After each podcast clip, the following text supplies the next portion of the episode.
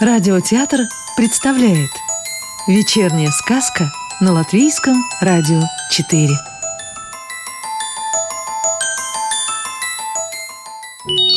А сегодня слушаем сказки Иманта Зедуниса в переводе Юрия Коваля. Крока и Дил – когда я его купил, он был еще совсем маленьким. Его можно было засунуть в чулок и положить в ящик шкафа. Маленький такой крокодильчик. Он родился и вырос у нас в Латвии.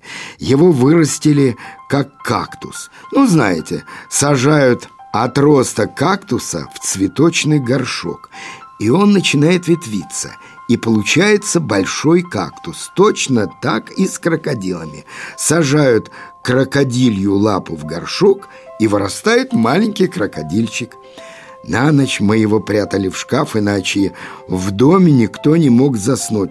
Крокодильчик бегал всю ночь по дому, шуршал, царапался и гремел, волоча свой хвост по полу.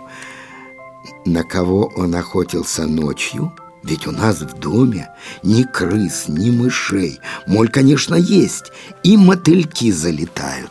Крокодильчик ловил моль, подпрыгивал и с грохотом падал на пол. А если моль пряталась в тапочки, он заглатывал эти тапочки вместе с молью. Один раз съел берет со значком города Риги. Много он принес нам хлопот, зато уж моли в доме не было, а вот до потолка допрыгнуть он никак не мог. Высоковато. По вечерам он сидел на полу и смотрел на лампочку, вокруг которой кружилась влетевшая через окно мышкара. Так жадно смотрел, что у него слюнки текли, Потом-то уж он признался, что ему сама лампочка была по душе. И вот он начал тренироваться. Честное слово, я не видел ни одного крокодила, у которого была бы такая сила воли, как у нашего. С каждым днем он прыгал все выше. Вначале перепрыгивал стул, потом стол. Приземляться он старался на диван, а потом привык и прямо брякался на пол.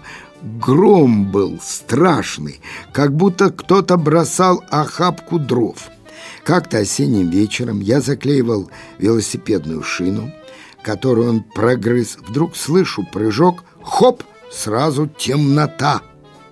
Проглотил таки лампочку висящую под потолком, а лампочка-то на проводе. Вбегаю в комнату, вижу, висит под потолком эдакая люстра в форме крокодила, а в животе лампочка светится. «Эй!» — закричал я.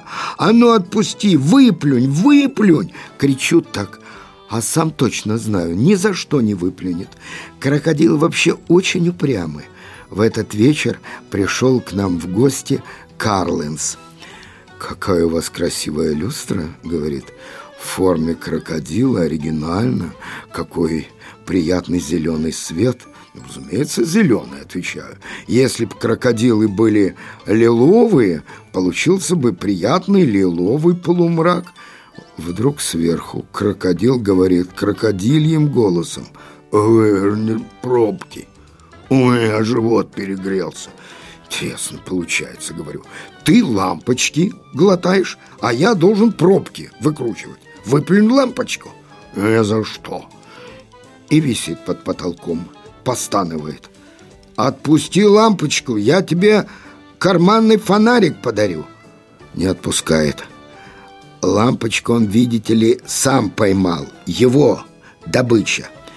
Как бы живот у него не прогорел, думаю. Прожжется в животе дырка, что тогда делать? А ведь он, в сущности, не такой уж плохой крокодил. Бывало, на рыбалке всегда отцепит от коряги блесну, а то и всю корягу притащит, на которой полно зацепившихся блесен. И вообще-то он добросердечный крокодил, мягкий. Я вывинтил пробки, взял клещи и перекусил провод. Ну, а лампочка осталась у него в животе.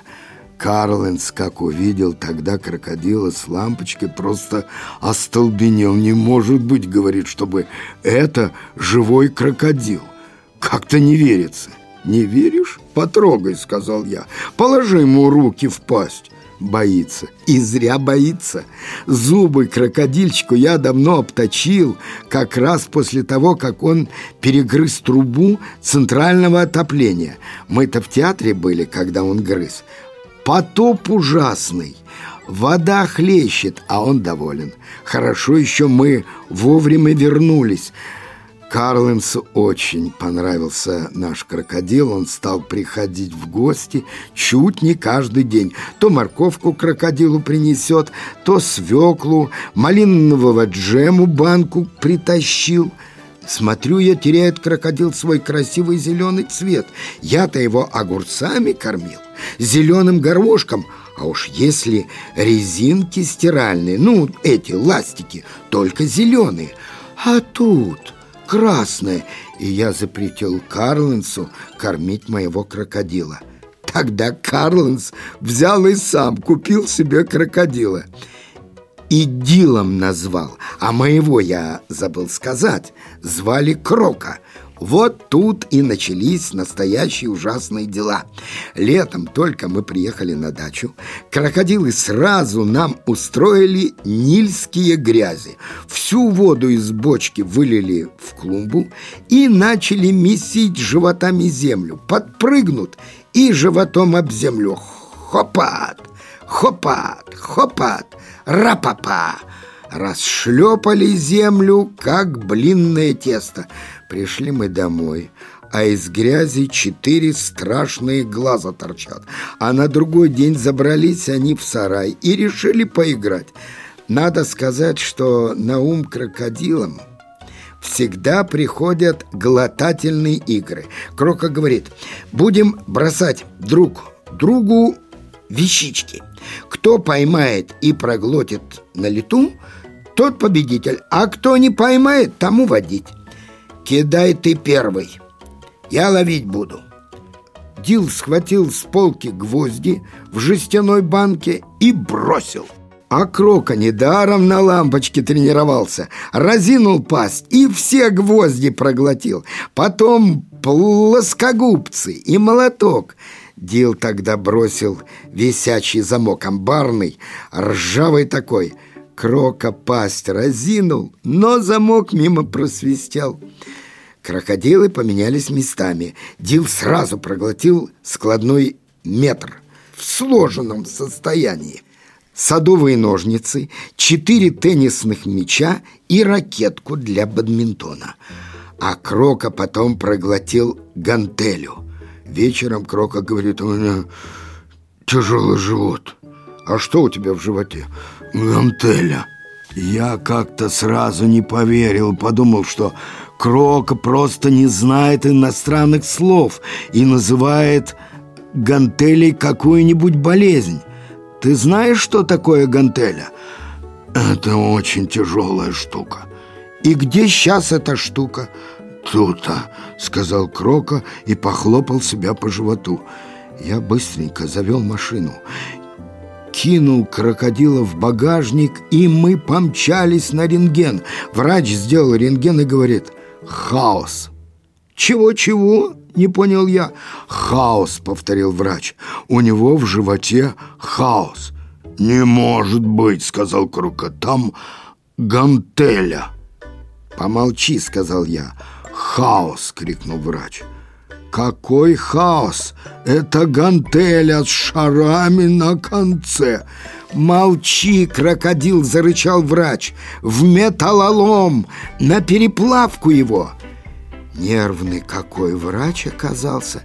Не надо его в металлолом, доктор, попросил я. Сделайте ему клизму. Какая клизма? В операционную и бедняга Крока потащили в операционную. И, конечно, во время операции обнаружились еще кое-какие крокодилишки, то есть карбюратор от мотоцикла Ява.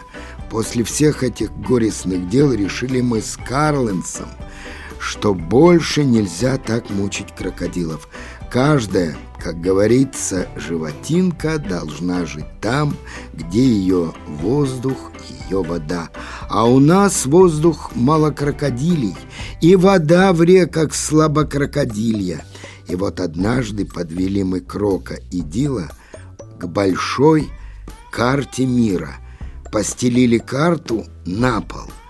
«Вот он, Нил!» — заорал Крока и хотел уже хлопнуться об карту животом, но мы его удержали. Кое-как втолковали мы крокодилам по карте, как добраться до Нила. Черное море, пролив Дарданеллы, а там и до Нила рукой подать. На нос Крока компас привязали, а у Дила на хвосте нарисовали схему всего путешествия. Провожая их в дальний путь, я особо не плакал. Каждая, как говорится, животинка должна жить у себя дома. Пусть теперь светит им белое нильское солнце, пусть греют их черные нильские грязи. Часто вспоминаю я Крока и Дила, как только услышу слово, которое начинается на кро. Крокус, кросс, кровать, кролик, крошка. Нападает на меня тоска. Слезы подступают к горлу.